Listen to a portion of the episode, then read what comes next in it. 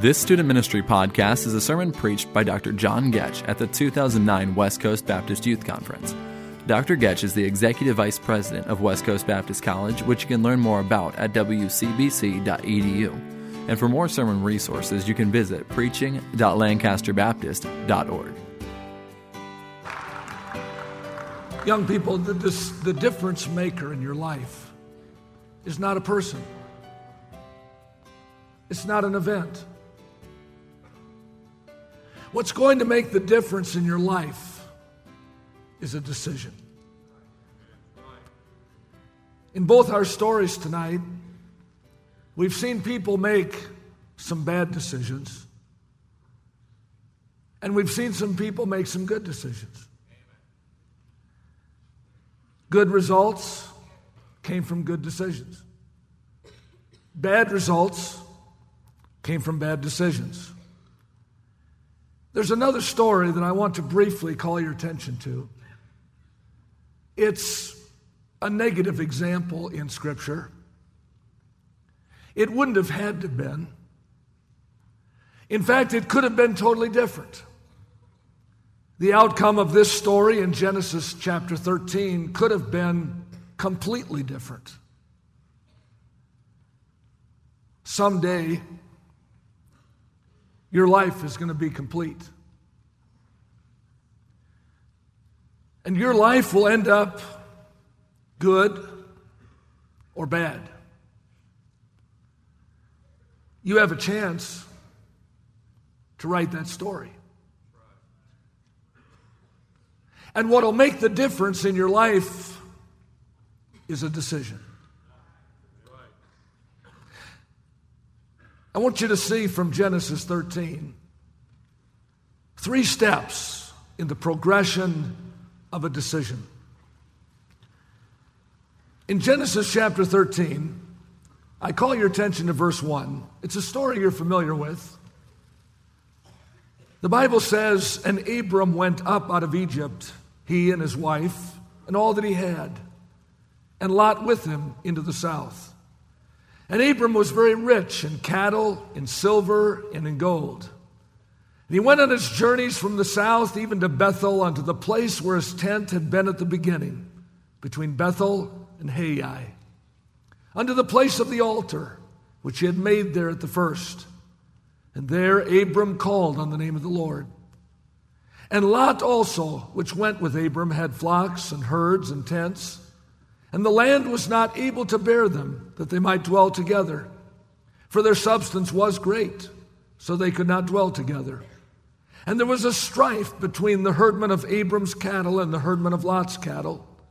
And the Canaanite and the Perizzite dwelled then in the land."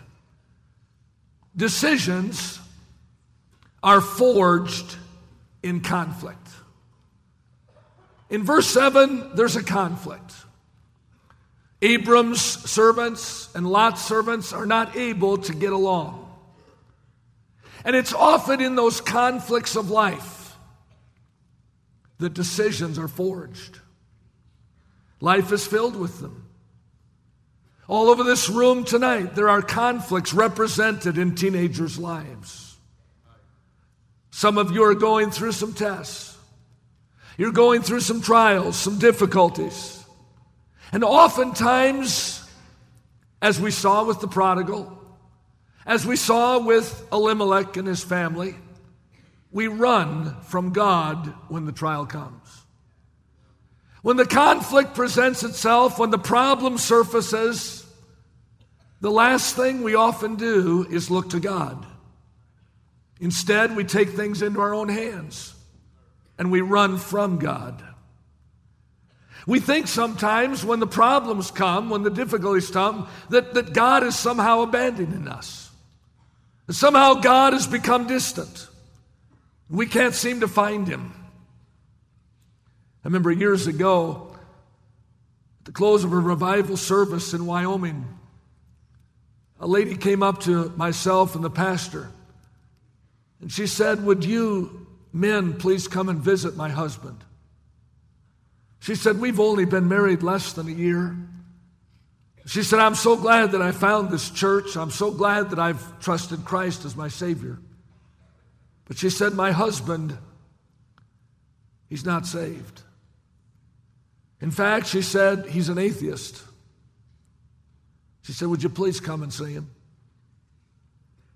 We asked about what time he might be home, and she said, well, he works at the hospital. He works in the kitchen of the hospital. He works in food service there, and he has an hour lunch break from 12 until 1, and we only live 2 blocks from the hospital, and so he always walks home for lunch every day.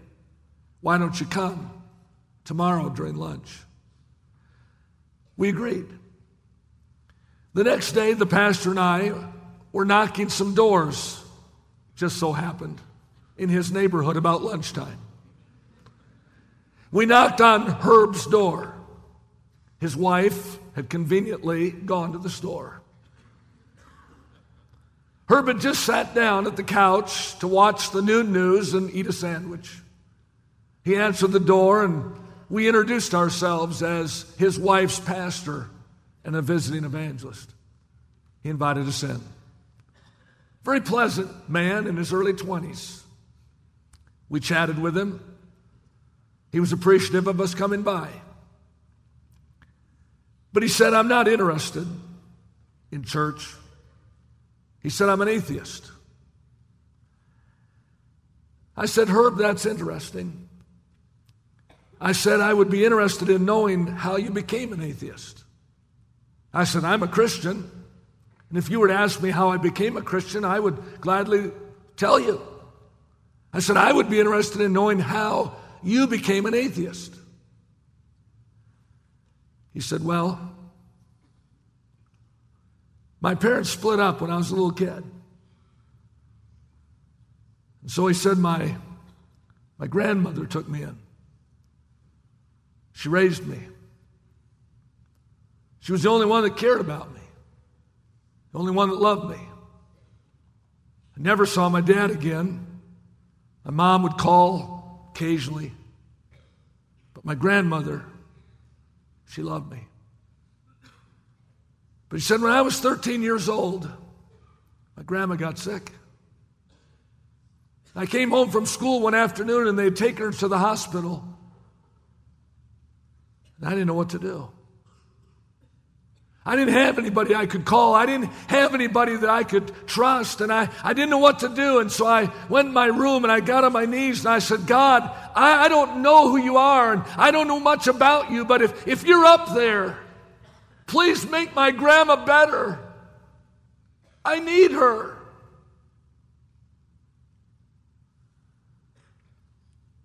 He said, that night, my grandmother died. He said, I decided that night there was no God.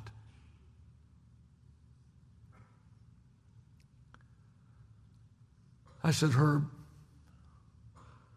have you ever thought that perhaps God brought you to that very place in your life and took away all the people in your life and all the things that were important to you to help you to see that there was a God? To drive you to exactly the one that you were resisting?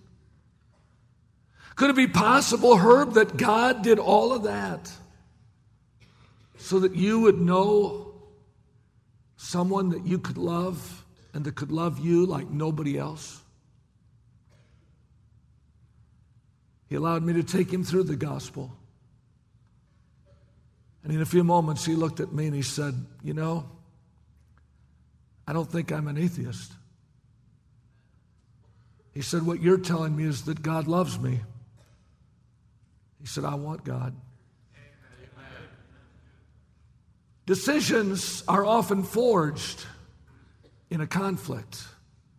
And young person, when that conflict comes, may you remember what mom told her daughter. Trust in the Lord with all thine heart. Lean not to thine own understanding. In all thy ways acknowledge him. He shall direct thy paths. You won't always be able to figure out the conflict. You won't be able to figure out the uncertainty. You won't solve all the problems in your life. But there is a God you can trust. Amen. Decisions are forged in conflict. But secondly, decisions are fashioned by convictions. In verse number 8, and Abram said unto Lot, Let there be no strife, I pray thee, between me and thee, and between my herdmen and thy herdmen, for we be brethren. Is not the whole land before thee? Separate thyself, I pray thee, from me. If thou take the left hand, then I'll go to the right. Or if thou depart to the right hand, then I'll go to the left. And Lot lifted up his eyes and beheld all the plain of Jordan, that it was well watered everywhere before the land, before the Lord destroyed Sodom and Gomorrah, even as the garden of the Lord, like the land of Egypt, as thou comest unto Zoar. Then Lot chose him all the plain of Jordan. And Lot journeyed east, and they separated themselves, the one from the other. And Abram dwelled in the land of Canaan, and Lot dwelled in the cities of the plain, and pitched his tent towards Sodom. But the men of Sodom were wicked, and sinners before the Lord exceedingly. Decisions are fashioned by convictions. Lot should have heard the counsel of Abraham. Abraham was his uncle. Abraham was his elder. Abraham cared about Lot. Lot knew better. He should have known by conviction, I need to listen to my authority. How do you view the authorities in your life, young person? You're making decisions. You're facing conflicts. You're facing turmoil. You're facing tests in your life. And those decisions are going to be forged in that conflict, but that decision you make is going to be fashioned by your convictions. How do you view your parents? The Bible says, children, obey your parents in the Lord, for this is right. Honor thy father and mother, that it may be well with thee, Amen. That thou mayest live long upon the earth. Proverbs 20, verse 20 says, Whoso mocketh his father, or despiseth to obey his mother, the ravens of the valley shall pick it out, and the young eagle shall eat it. Have you ever watched a teenager's eyes when his parents are talking to him?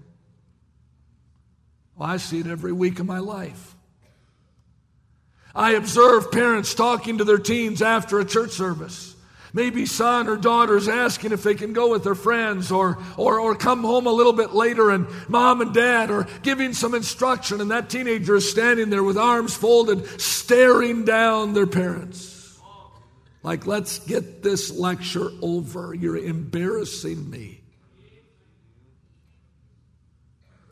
Or perhaps their eyes are down or away. The eye that mocketh at his father and despiseth to obey his mother. How's your attitude toward authority? What's your conviction about the authority of your pastor? The Bible says, obey them that have the rule over you. They watch for your souls. They have to give an account one day, young people. They're not going to give you bad counsel. They have to answer to God for that counsel. So often our attitude is, well, I don't need that. I don't need to listen to them. I don't need to seek their advice. Lot should have had some convictions. Lot should have had some convictions about Egypt. He had seen Egypt. Chapter 12. He'd been there. He knew what it was all about. He had seen the sin. He had seen the world. But because he had not formed convictions to love not the world, neither the things that are in the world. For all that is in the world, the lust of the flesh, the lust of the eyes, the pride of life, is not of the Father, but it's of the world, and the world passeth away in the lust thereof. Lot should have known about Egypt. He should have had some convictions about when sinners entice thee, consent thou not. teaching us that denying ungodliness and worldly lust, we should live soberly, righteously, godly in this present world. Listen, teenager, if you struggle with services like this, you struggle with the Word of God being preached, it's probably because you've got more convictions about loving the world than you have convictions about loving God. See, you're more at home with those who take God's name in vain than those who honor God's name. You're about to make some decisions. You've got some conflicts in your life. You've got trouble in your nation. Decisions are forged in that conflict, but decisions are fashioned by your convictions. Lot should have had some convictions about his God. The Bible says he was a righteous man. That is, he was in a right standing with God. He was a believer. He should have had some convictions about seeking first the kingdom of God and his righteousness. And all these things shall be added unto you. Oh, maybe the way to the right or to the left didn't look very positive. Maybe it didn't look like it would supply his needs. But he should have had some convictions about his God, to trust God and not his own eyes. Decisions are forged in conflict. Decisions are fashioned in our convictions. But thirdly tonight, decisions fuel our circumstances. Lot has pitched his tent toward Sodom. The men of Sodom were wicked and sinners before God exceedingly. But who does Lot have to blame for that? Who does Lot have to blame for his location now in Sodom? Who did the prodigal have to blame for being in a hog pit? Who did the family of Elimelech have to blame for being in Moab? Who does Lot have to blame for now being taken captive in chapter 12 by the enemy? Who does Lot have to blame in chapter 19 for men beating on his door, demanding that his daughters be brought out? That those wicked Sodomites might know them. Who does Lot have to blame for his wife's death in chapter 19 and verse 26? Who does Lot have to blame for being drunk in verse 30 of chapter 19? Who does Lot have to blame for committing incest with his own daughters in verse 53 of chapter 19? It's amazing. We want to make our own decisions, and then we want to blame God for the results.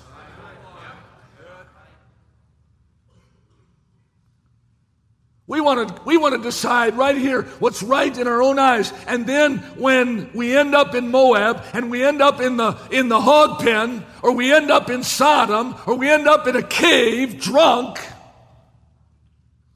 we want to ask God why. We want to say, God, how did this happen? Yeah, that's right. And then we look around and we wonder why some people don't have any problems. We say, now why doesn't that kid have any turmoil? Why doesn't that kid have any conflict? How come they get all the blessings? If you be willing and obedient, ye shall eat the good of the land. All the while, Lot is in Sodom, Abram is in Mamre. Mamre means fatness, fellowship. Oh, the right or the left maybe didn't look good to Lot, but when Abram went the direction of God, he's in fellowship. He's enjoying the blessing of God. Blessed is the man that walketh not in the counsel of the ungodly, nor standeth in the way of sinners, nor sitteth in the seat of the scornful, but his delight is in the law of the Lord. And in his law doth he meditate day and night. Oh, he shall be like a tree planted by the rivers of water, that bringeth his fruit in his season. His leaf also shall not wither, and whatsoever he doeth shall prosper. The ungodly are not so. They're like the chaff which the wind driveth away. If you're looking for a difference maker, it's not a person. It's not a person that's going to make a difference in your life tonight, young person. It's not an event. It's not a message, a service. It's a decision. You can keep running, or you can come home. You can stay in Moab, God's washpot, or you can come back to Bethlehem, Judah, house of bread, house of praise. You can stay in the far country and waste your substance with riotous living, or you can turn back to the Father's house. He'll be on the porch. The difference between Moab and Bethlehem, Judah, the difference between the far country and the Father's house is in your hand. It's in your heart. The difference maker is your decision. Thank you for listening to this Student Ministry 127 podcast. For more sermon resources, visit preaching.lancasterbaptist.org. And for information about West Coast Baptist College, visit wcbc.edu.